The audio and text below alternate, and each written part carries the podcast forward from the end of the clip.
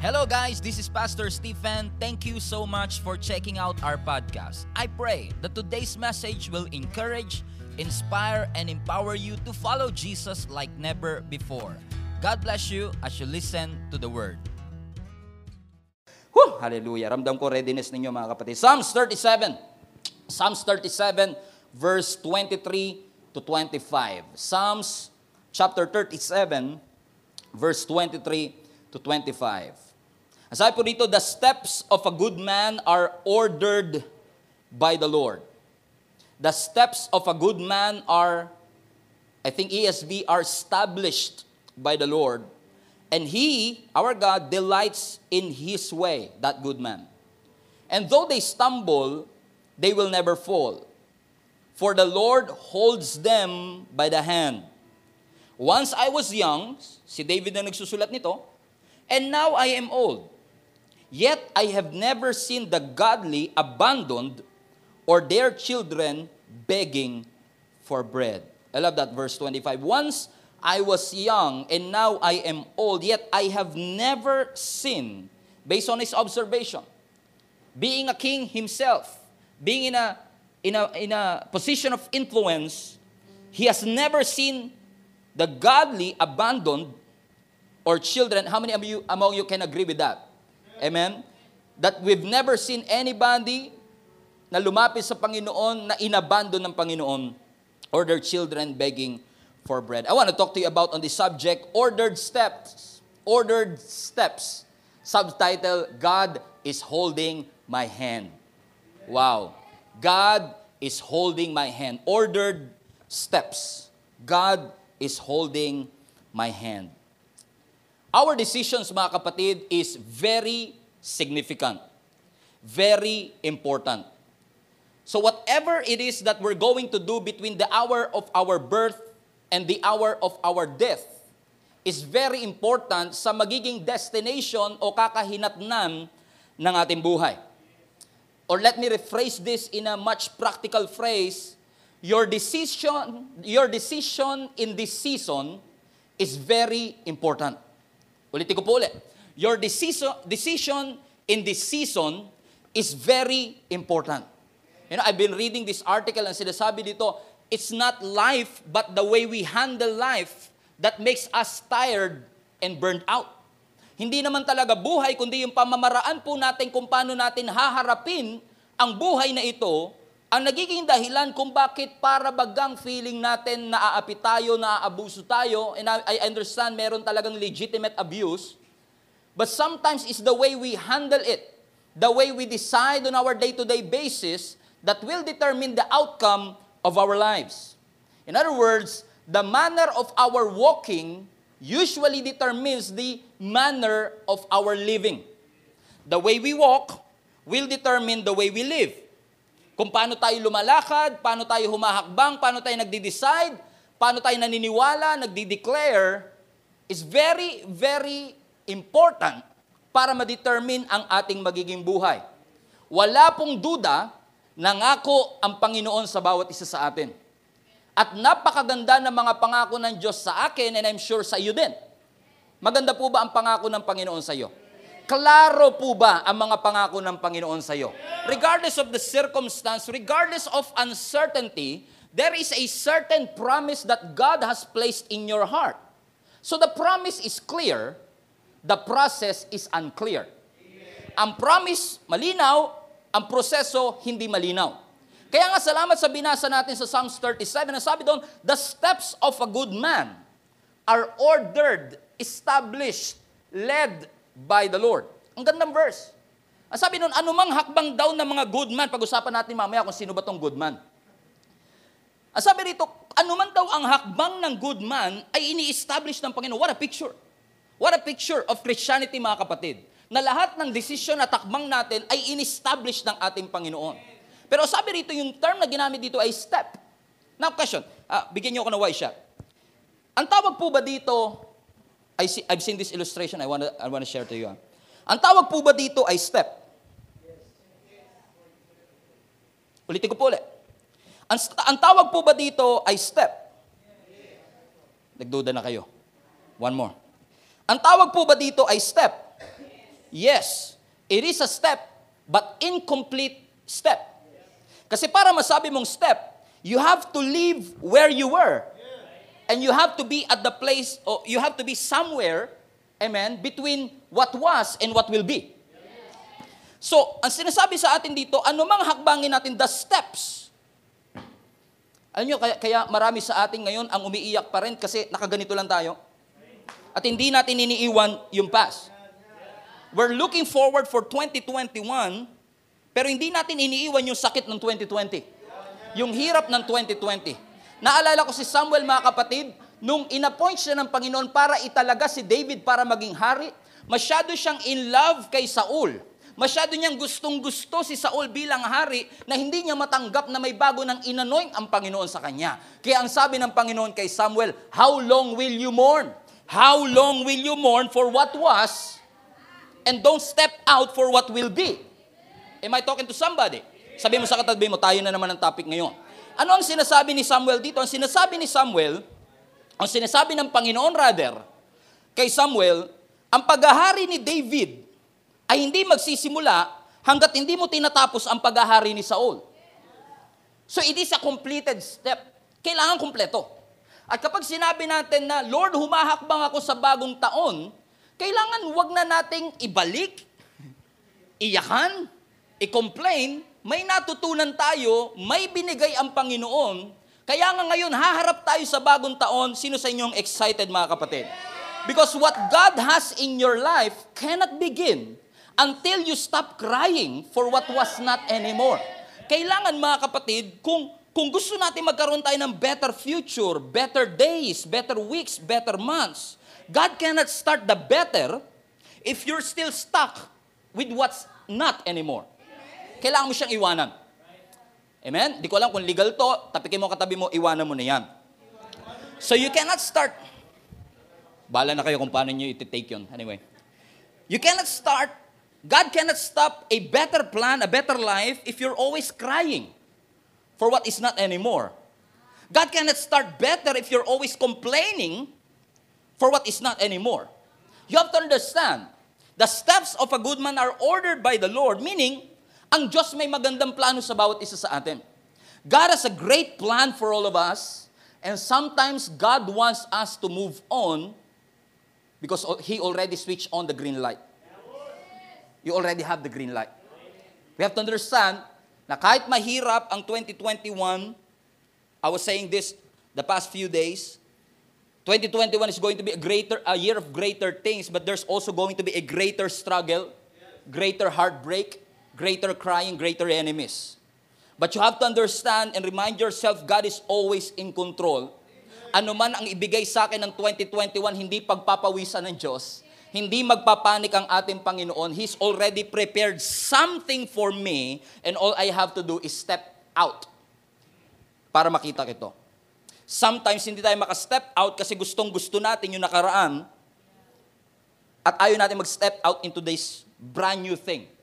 Sabi ng Panginoon, Isaiah, I am doing a new thing. Do you not perceive it? Kind of insulting question. Gumawa na ako ng matinding bagay, bagong bagay, hindi mo nadidiscern kasi masyado mong gusto yung sitwasyon mo ngayon. That's why you're struggling in that business. That's why you're crying. That's why you are heartbroken. God wants to wake you up right now. I don't know kung anong oras si John. Gusto kang itulak ng konti ng Panginoon, sabihin sa iyo, it's not my will anymore. Move on. The steps of a good man. So kailangan hindi incomplete dapat completed steps. Now, what is that step? I've, I've, I've researched about it. And sinasabi ng maraming Bible scholars na ang steps daw dito is the course of life. The way of life. So in other words, kung i-rephrase natin yung verse, the way of life of a good man is established by the Lord. So hindi to basta literal na step, kundi yung decision natin every single day, amen, ang decision ng good man, ng righteous man, ng anointed man are ordered by the Lord.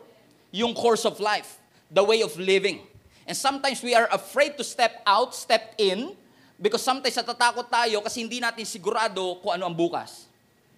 That's why kailangan natin ng Diyos. Kasi God is a leader. God leads, not control. God is a leader, not a controller. If I were you, kung ako po ikaw, and I say this with all humility and respect, gugustuhin mo na ang Diyos ang mag-order ng step mo. Gugustuhin mo na ang Diyos ang mag-guide ng step mo. Gugustuhin mo na ang Diyos ang mag-lead ng susunod na hakbang mo. Gugustuhin mo na ang Diyos ang mag-influence kung saan ka hahakbang. Gugustuhin mo ang Diyos ang magbigay ng susunod na desisyon, susunod na step. You may want God to organize, orchestrate, or even dispose the next step that you want to take. Kaya nga sabi ng Proverbs, trust the Lord with all your heart and lean not on your own understanding. God leads, not control. God is leading you to a better decision, but God will not control your decision. Make sense? Make sense? Yeah. Ililid ka ng Panginoon. The Bible is clear. Ang liwanag sa Biblia kung anong gusto ng Diyos. Pero hindi ka kontrolin ng Panginoon kung ano magiging desisyon mo. I don't know kung nakatry na po kayong pumunta ng either ibang bansa or ibang lugar. I, I've, I've had a privilege na makapunta ng ibang bansa at magkaroon ng tinatawag na tour guide. Ang tour guide, they will lead you where to go kasi hindi mo alam kung saan yung mga tourist spot. But they will not control you. Amen? Pag di ka nagising ng tamang oras, hindi sila magagalit pero iiwan ka. Right? Hindi sila magagalit pero iiwan ka. Because they are leader, not controller. Ikaw pa rin nagbayad. Amen? Ikaw pa rin nagdi-decide. And they have to lead you. A picture of what God wants for us. He's not controlling your life, but He wants to lead you to a better, brighter 2021. So ibig sabihin ko, kung sasayaw ka, hayaan mo Diyos ang magbigay ng next step. Hindi viewers ang magdidetermine kung ano magiging next step. Kasi marami ako napapansin sa TikTok, kung ano yung mas maraming, yung, kung ano yung kantang mas maraming views, mas maraming likes, kahit kristyano, yun na rin na sinasayaw. Ang naglilid sa kanila, hindi na yung purpose why they have this account, but the viewers and the likers that liked it. Kahit very unchristian yung message, kahit hindi kristyano yung tugtog, kahit malaswa na yung sinasayaw, nakalimutang maging kristyano, nagkaroon lang ng TikTok. Parang si TikTok na ang naglilid, at di na ang Panginoon. Mag, marami magbuburahan yan mamaya ng mga TikTok account.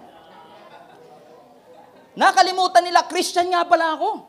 Bakit ko sinasayo yung kantang ito? Christian nga pala ako. Bakit enjoy na enjoy ako sa pakembot-kembot na mga ganito? Pinapakinggan ko na yata yung TikTok viewers instead of the one na tanging audience ng aking buhay. Hindi ko na pinapakinggan minsan yung mensahe ng kanta, kundi pinapakinggan ko na lang yung, pagka ito sinayaw kung daming viewers ah, let's do it again. Now question, who's leading you? Sino nagda-drive sa atin? The steps of a good man are ordered by the Lord. Allow God, allow God to be your tourist guide. Allow God to show you the way. In fact, kaya sinasabi ng Panginoon that the steps of the good man are ordered by the Lord because God knows maraming daan. But there's only one way. There are, there, there are a lot of ways, but only the way. Make sense? John 14 says, He's the way, the truth, and the life. Ang sabi ng Psalms 119, The Word of God is a lamp to guide my feet. Hallelujah. And a light for my path. So it's not just the, the feet, it's not just the step, it's the path. Salamat mga kapatid, hindi natin kailangang manghula kung anong next step. Because God guides. Hindi natin kailangan manghula kung ano yung susunod. Kasi alam natin God will always be there. The Word of God is the basis of our next step. Put that in the chat. The Word of God is the basis of my next step. Hindi man kayang ilawan ng lampara ang buong forest, ang buong city, pero kayang ilawan ng lampara yung susunod kong hakbang. The Word of God is a lamp, not to the forest, but to my feet. The first step, tatandaan nyo ito mga kapatid, ang unang, lahat ng pagbagsak nagsimula sa unang step. The step to a wrong road, the first step to a wrong road will lead you into trouble. Kaya nga sabi, the steps of a good man. Now, interesting yung salitang righteous dito kasi it was translate, translated in different words. May, may, may righteous man, may good man, may anointed man, holy man, iba-iba translation. Pero ang, ang salitang righteous dito, the steps of a good man, the righteous man, is in the Hebrew geber. Geber. Sabi nyo nga geber, hindi gerber. Geber. G-E-B-E-R. Ang ibig sabihin ng geber is strong. Hero. Champion. So, sinasabi rito ng Panginoon, through Solomon, the steps of a strong, the steps of a champion, the steps of a hero are ordered by the Lord. Teka lang, champion na. Strong na. Hero pa. Kailangan pa ng guidance? Yes, mga kapatid. Kasi kahit champion ka na, eh, even the steps of a champion must be supported by the Lord. Kahit ikaw ay malakas, kahit ikaw ay champion, kahit ikaw ay hero, wag mong hahayaan na hindi gabayan ng Panginoon ang lahat ng hating hakbangin. The steps of a champion, of a hero, are ordered by the Lord. Sometimes lang, kapag tayo masyadong malakas, kapag tayo leader, kapag tayo ang tatay, kapag tayo ang pastor, kapag tayo ang bishop, with all due respect, sometimes dahil tayo ang malakas, tayo ang tinitingala, tayo ang hero, sometimes nahihirapan tayong manghingi ng advice sa ibang tao. Napansin niyo ba mga kapatid, kapag mas mataas ang posisyon mo, mas mahirap aminin hindi mo alam? Right? Ano yung isa sa pinakamahirap daw banggitin is yung nasalita yung I need help. Tsaka yung Worcestershire sauce. Biro lang. I need help. Worcestershire sauce. Ang isa doon sa pinakamahirap sabihin ng isang tao is, I need help and I don't know. Minsan mahirap aminin na I don't know kahit na hirap na hirap ka na. Hindi mo alam kung paano i-figure out. Sabi ng ibang tao, kailangan mo ba ng tulong? Alam mo ba yan? Hindi, kaya ko to. Kaya ko to. Kailangan mo ba ng tulong? Hindi, kaya ko to, kaya ko to, kaya ko to. Because we don't want to look foolish in their eyes. We think na kapag inamin natin, I don't know, we will look foolish. But in essence, think about it. When you say, I don't know, it's not actually foolish. It's wise to say that. It is wise to say, I don't know. It is wise to say, I need help. Bakit kapag sinabi mong I don't know, ina-acknowledge mo, may limitasyon ka. Kapag sinabi mong I don't know, ina-acknowledge mo kapatid that you are not in control. Kapag sinasabi at binabanggit natin, Lord, I don't know what to do. Lord, I need help. We are acknowledging, Lord, I don't see everything. I don't see what's gonna happen in 2021, but I will trust you anyway. Because I want my steps, my next decision, my day-to-day decisions and choices be ordered and established by the Lord. I don't know what to do. I need help. It is a reminder that we are limited. It is a reminder that we don't know everything. Kilala mo siya ngayon. Pero pag naging kayo na, hindi mo, masusurpresa ka. Because you don't know everything. Masaya ka ngayon, pero give it five years, we'll know. We'll see. Hindi kasi porke masaya ka ngayon, magiging masaya ka forever. Hindi, hindi porke masaya ka, sabi ni Pastor Paul, based on experience, I agree with that. Hindi porke masaya ka, ay kalooban ng Panginoon. Kahit hindi will ni Lord, nakakapagpasaya din saglit. Kasi sin is fun only for a season. Amen? There is a right, there is a way that seems right at first, ang sabi ng scripture. But it leads to death. Nakakatakot. Masaya tayo ngayon. That's why we have to trust God kung ano kailangan natin gawin. How many among you needs wisdom in their life? Amen? Sino sa inyo mga kapatid, ipinanalangin nyo sa 2020, bigyan kayo ng wisdom. Pero hindi kayo humihinto na sa 2021, mas kailangan natin ng wisdom. Amen? Totoo ba mga kapatid? At yung wisdom, listen to me, ang wisdom na kailangan mo must be outside your wisdom. You need a wisdom outside your wisdom, wisdom na tanging Diyos lang ang makakapagbigay. Sino sa inyo nag-agree mga kapatid that you need a wisdom that knows all things? You need a wisdom that sees all things. We all need a wisdom that controls all things. So knows all things, sees all things, controls all, thi- all things. Parang hindi ko wisdom yun ah.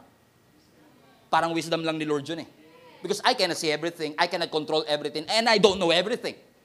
So you need that kind of wisdom that only God can give. Kaya nga natutuwa ako sa Panginoon mga kapatid, kahit na tayo ay, ano yun, Meron tayong kanta natutulog ba ang Diyos, pero totoo, hindi natutulog ang Diyos.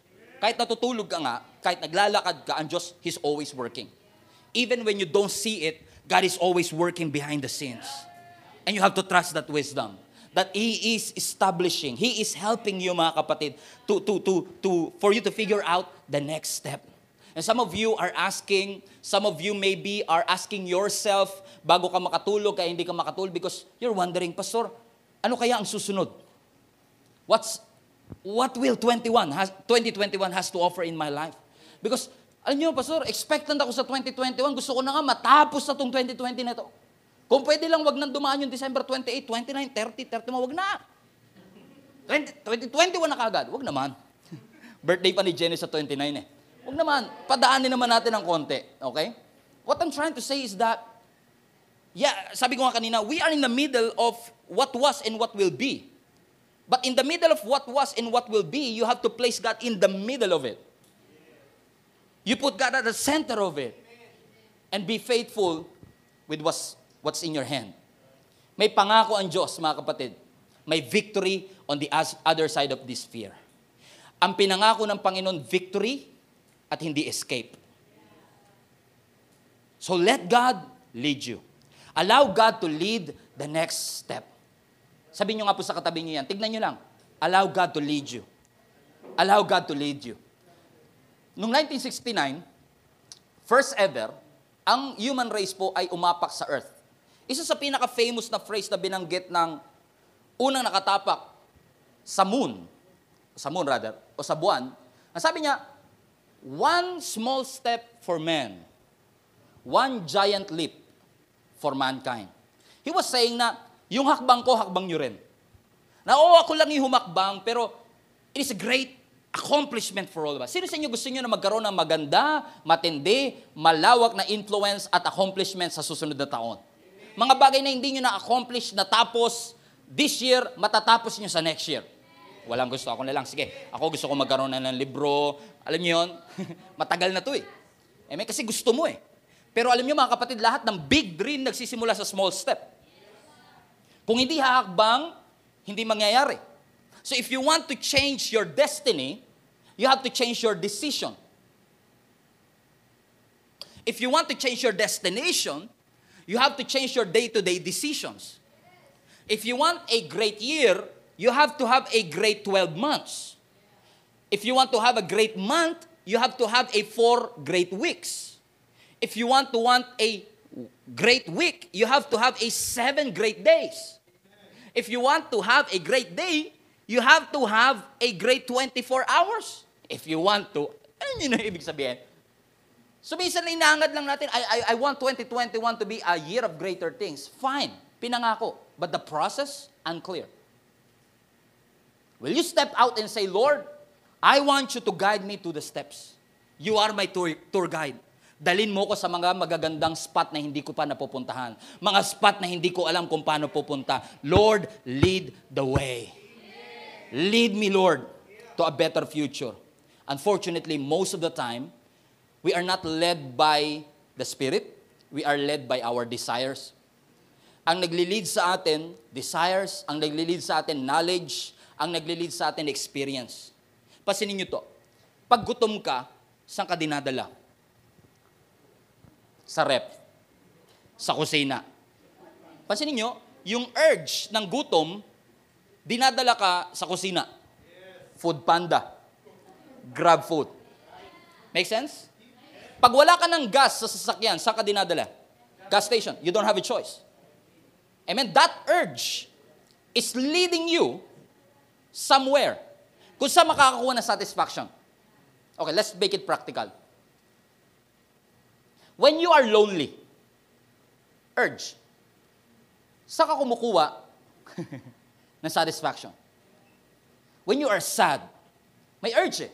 Kung susundin mo yung sadness, kung susundin mo yung urge of imperfection, yung urge na ang pangit-pangit ko, yung urge na wala akong mararating, yung urge na ang tamad-tamad ko, kung susundin natin yung urge na ito, saan kaya tayo dadalhin ito? Because sometimes, ang nagli-lead sa atin, hindi yung scripture, hindi yung Bible, hindi yung Word of God, kundi yung urge.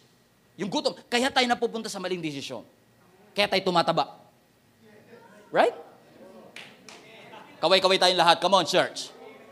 Kaya tayo nawawalan ng gas because we allow our urge, our desire to lead us. As I was saying lagi, your discernment is blinded by your desires. Kapag masyadong ma- maltindi ang desire mo, yung discernment mo, kung kalooban ba to ng Diyos o hindi, kung ito ba ang next steps, nakakalimutan natin eh. Gwapo kasi. Maganda kasi. Pastor, gwapo. May trabaho. Actually, ang kulang lang, hindi Christian eh. Pero bahala na si Lord dito. Tahimik ka. Amen? We allow the urge, the desire. Amen? Kahit mali, okay lang. Masaya ako eh.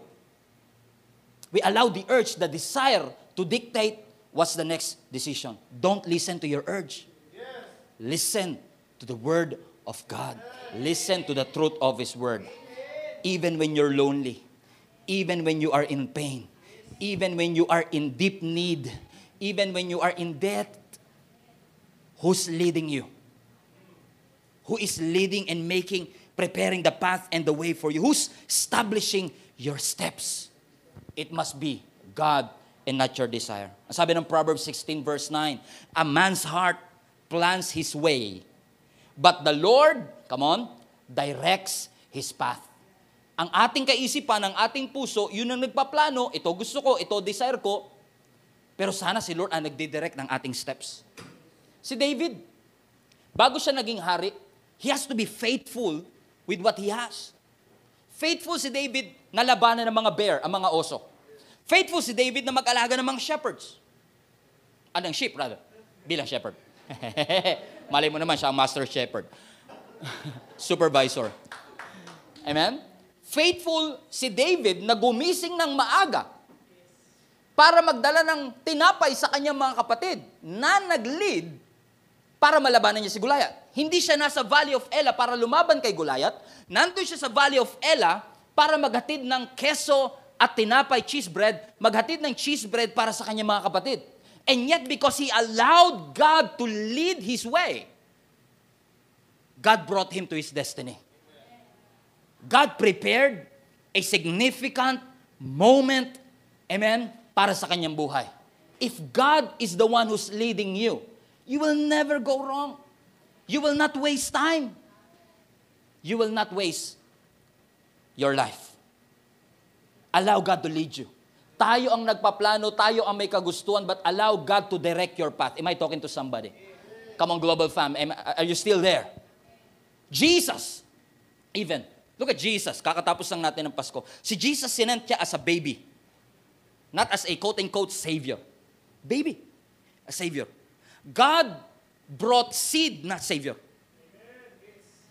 Because we have to understand na sometimes ina-expect natin yung pakwan, binigay ng Lord yung buto. And we cannot accept it because yung binigay ng Lord ay hindi yung ina-expect mong package. Hindi yung ina-expect mong lalaki. Hindi yung ina-expect mong trabaho. Hindi yung ina-expect mong sweldo. Hindi ina-expect mong promotion. And sometimes you belittle what God has placed in your hand and don't realize that if I'm just faithful with what's in my hand, asawa man yan, trabaho man yan o sweldo, God will lead me, come on somebody, to His promises. Just allow God to lead you. Amen? A seed. 30 years si Jesus na walang ministry. But after 30 years, the last three and a half years of His life, He was very effective. He waited for a long time, for the right time. Because ang leader niya is the one who sent him. Dapat ganun tayo mga kapatid, no? We are not led by our decisions, not led by our head. Saan na ba tayo dinala ng ating desire so far? Saan na ba tayo din, dinala ng, ng 2 a.m. habits natin so far? Woo! Woo! Yung 2 a.m. nagbubukas ng rep, bubu- maglulutong pa si Canton. Yung 2 a.m. magte-text kay ex. Hallelujah. The steps of a good man are ordered by the Lord and God delights, ang sabi ng scripture, in His ways. Tulad ng parents na inaalalayan niya ang kanyang anak sa paglalakad, God is happy. Amen. God is happy to guide you kung saan kami niya gustong pumunta. In verse 24, though they stumble, though they fail, though they, they stumble, they will never fall. for the Lord holds them. Who- For the Lord holds them by the hand. So the steps of a good man are ordered by the Lord. He delights in his ways. But if you fall, if you stumble, the Lord holds them. The Lord holds a good man, the righteous man, by their hand. Oh, I love this. Kasi sometimes mga kapatid, as I was saying, minsan mahirap sa ating aminin that we're weak, we're tired, we're disappointed. And it's easy for us to look happy on the outside but broken on the inside.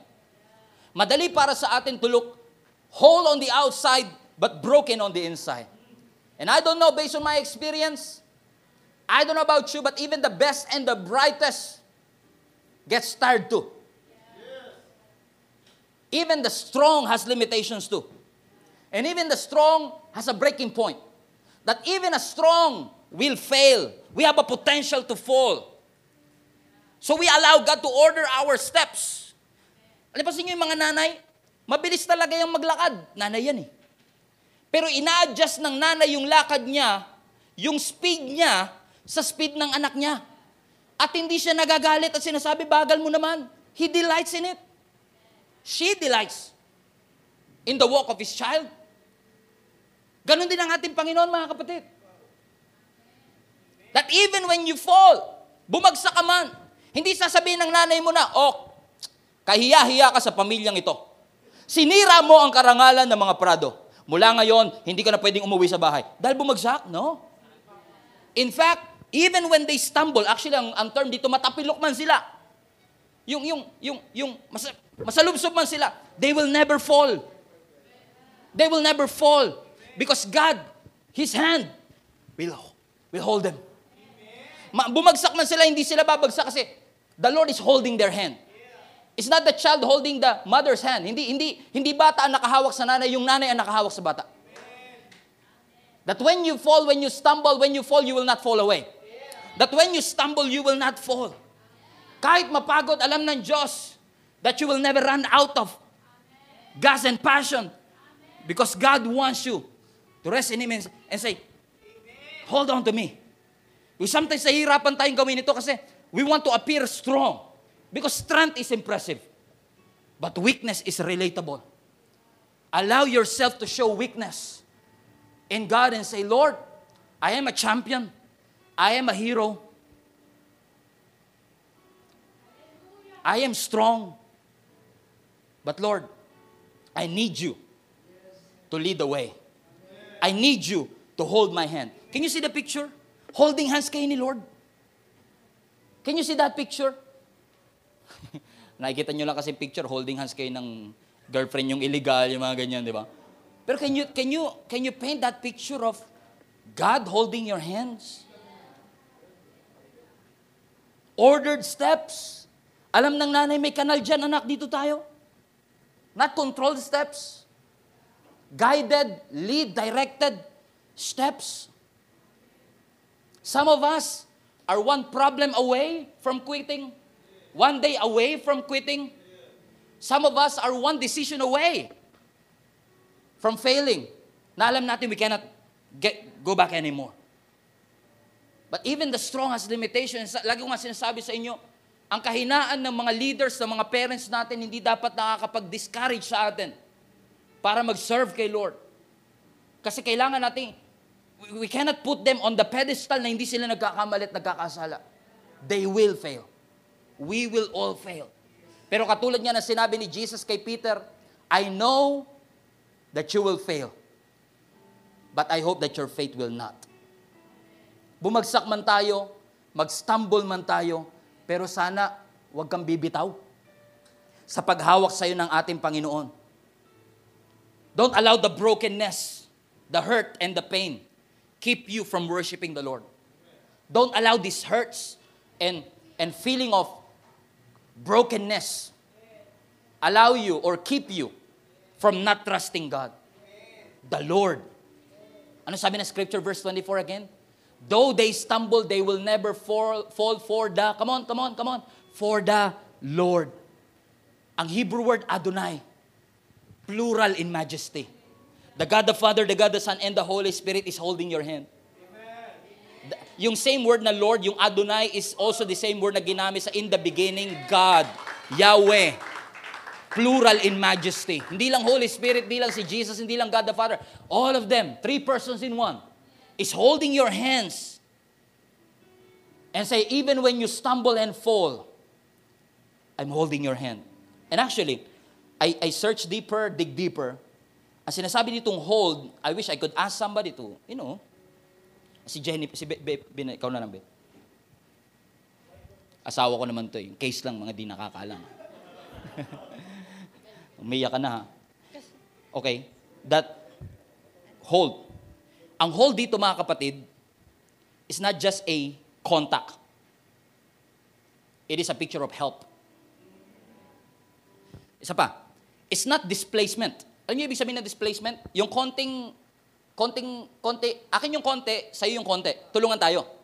It's not a dis- displacement, it is a substitu- substitution. Meaning, ibigay mo lahat. Lahat ng weight. Lahat ng pagod, ibigay mo lahat and allow me to order your step. Hindi ito yung 50 sa'yo, 50 sa akin. Hindi ito basta may contact lang. It is a picture of help. God wants to help you. Amen. Hindi lang to displacement, substitution. Lahat ng pain, lahat ng hurts, ibigay mo lahat sa akin. Huwag ka na mag-carry ng lahat. Let the Bible interpret the Bible. Cast, 1 Peter, all your cares, all the weight, all the pain, all the burdens, give it to me. And I will hold your hand. Ordered steps. Pero God is holding your hand. You're not holding the hand of God. God is holding your hand. Thank you, Jesus. Lagyan nyo sa comment section, God is holding my hand. God is holding my hand. God can turn, God gives beauty for ashes. Allow God to hold your hand. And last verse, once I was young, ang sabi ni David, and now I am old, I have never seen the godly abandoned. God is still holding your hand. He will never abandon you and say, kaya mo na yan. No, God is holding your hand, ordering your steps. Mababa ang finances, He's order, ordering your steps. Nawalan ka ng trabaho, He's leading you, holding your hand. Na broken heart ka, He's holding your hand. Every time makikita mo yung post na yan, hindi ka mapakali, He's holding your hand. Every time naaalala mo lahat ng sakit na ginawa nila sa'yo, He's holding your hand. Sabi ng Lord sa ibigay mo lang lahat, iiyak mo lang lahat, ibigay mo lang lahat sa akin, I'm holding your hand. I'm, or, I'm not just ordering your stuff, I'm helping you. And sometimes tayo kapag naglalakad tayo, when we see others, nakita tayo ng blessing ng iba, nakita tayo ng accomplishment ng iba, minsan naiingit tayo sa kanilang blessing, ba't sila mas maraming ganito? Kala ko ba si Lord umaawa? Ay, ba't ganito lang ang aking buhay? Bakit lago ako lang broken hearted? Bakit lago, lagi ako nadidisappoint? Ba't sila, tiga mo, oh, walang umawak sa kanilang Diyos, pero parang okay naman sila. Kumakain sila ng ma- mas maganda, mas marami silang Noche Buena kaysa sa akin. Tapos ngayon, pinagyayabang na nila sa Facebook, sa New Year daw, mag-Hong Kong sila. Tarpulin lang naman yon sa background. Green screen. Because sometimes we envy the success of the wicked. Ang sabi ng Bible, wag. You are more blessed than the wicked. Bakit? Kahit marami silang kinakain ngayon, baka huling hapunan na yan. Look at the big picture. Look at the big picture. Baka kaya ka naiingit kasi ang dami nilang pagkain sa hapag, pero ang alam ko maraming bala sa death row. Huling hapunan na nila. You just have to look at the big picture at yung inggit mapapalitan ng awa. Nakakaawa sila. Huling hapunan nila na yun. It's just a matter of your perspective. And believe in what God says. Seek first the kingdom of God. And His righteousness. Come on, Christian. Tuloy natin. And all these things. What are these things? Food, clothing, material things. All these things shall be added.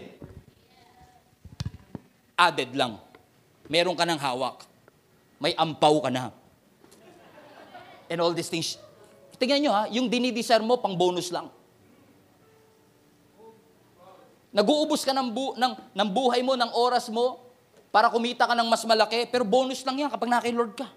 Ang tunay na blessing, kingdom, righteousness, peace, and joy. Ano sabi ng scripture, di ba? The kingdom of God is righteousness, peace, and joy. God wants to give you a bigger blessing. Righteousness, peace and joy. And by the way, and all these things will be added as a bonus to you. Just allow God to lead the way.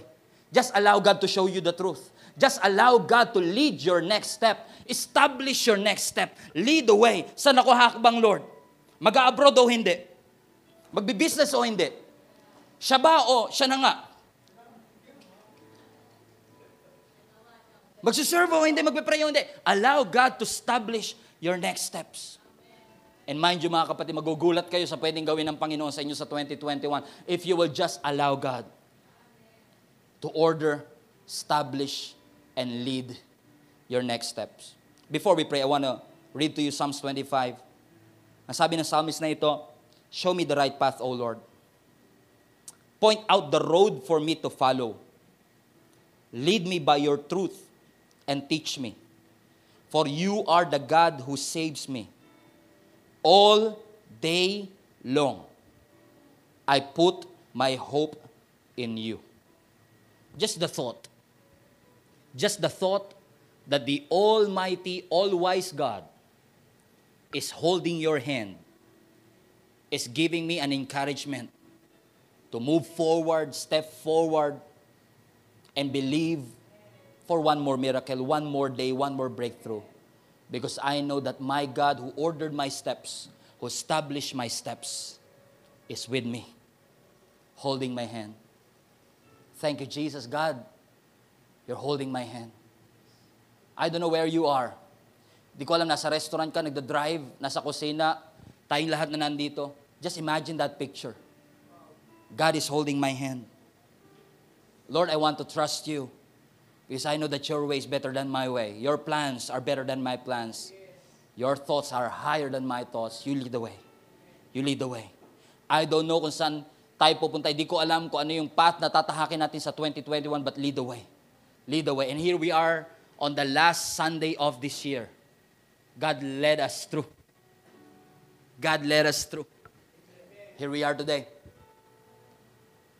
So allow God sa 2021, January 3, January 10, 17, 24, at sa mga susunod pang weeks for another 52 Sundays. Allow God to lead the way. Don't be led by your head. Be led by the Spirit. Be led by the Word of God. Father, you're wonderful. You're awesome. Salamat, Panginoon, for I know you're always in control. Lord, I'm praying sa aking mga kapatid na ito who has been going through a lot. They appear whole on the outside, appear happy on the outside, but deep down in their hearts, they are tired, worn out, worried, anxious, in pain, hurt. Sakit na ang smile cannot hide. Pagod that the sleep cannot fix. But you have said in your word, you want us to come to you. All of us who are in pain and tired, and you will give us rest. The Lord is our shepherd. We shall not want. For you makes us, you make us lie down in the abundance of food. You lead us beside the still calm waters, a picture of rest. And you restore our nefesh, our soul, our hearts. I'm praying for everyone, Lord God, whose passion has lost, courage has lost, the dedication has lost. Lord, lahat ng nawalan ng gana sa buhay, lahat ng nawalan ng tiwala sa buhay, Lord, I pray, meet them right where they are right now. And allow your presence to give us peace, joy, and rest. Remind us, you're holding our hands. We are walking with you. That even when we stumble, we will never fall. For our steps are ordered by Adonai. Lord, we glorify you. We thank you for all the assurance, for all the promises. We thank you, God. In Jesus' mighty name we pray. Amen.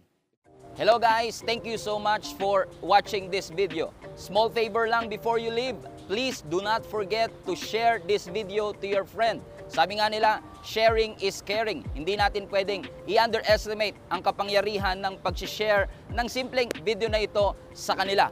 All you have to do is click that share button and you'll never know kung sino-sino ang pwede nating maabot. One more thing, if you can, please do not forget to subscribe to this channel para wala ho kayong mamiss na kahit anong video or live stream every weekend. Alam nyo mga kapatid, napakabuti ng Diyos for we are able to reach out to you kahit nasa ibang parte pa man kayo ng mundo. If you want to support us and continue doing what we are doing, I would like to ask you to support this ministry.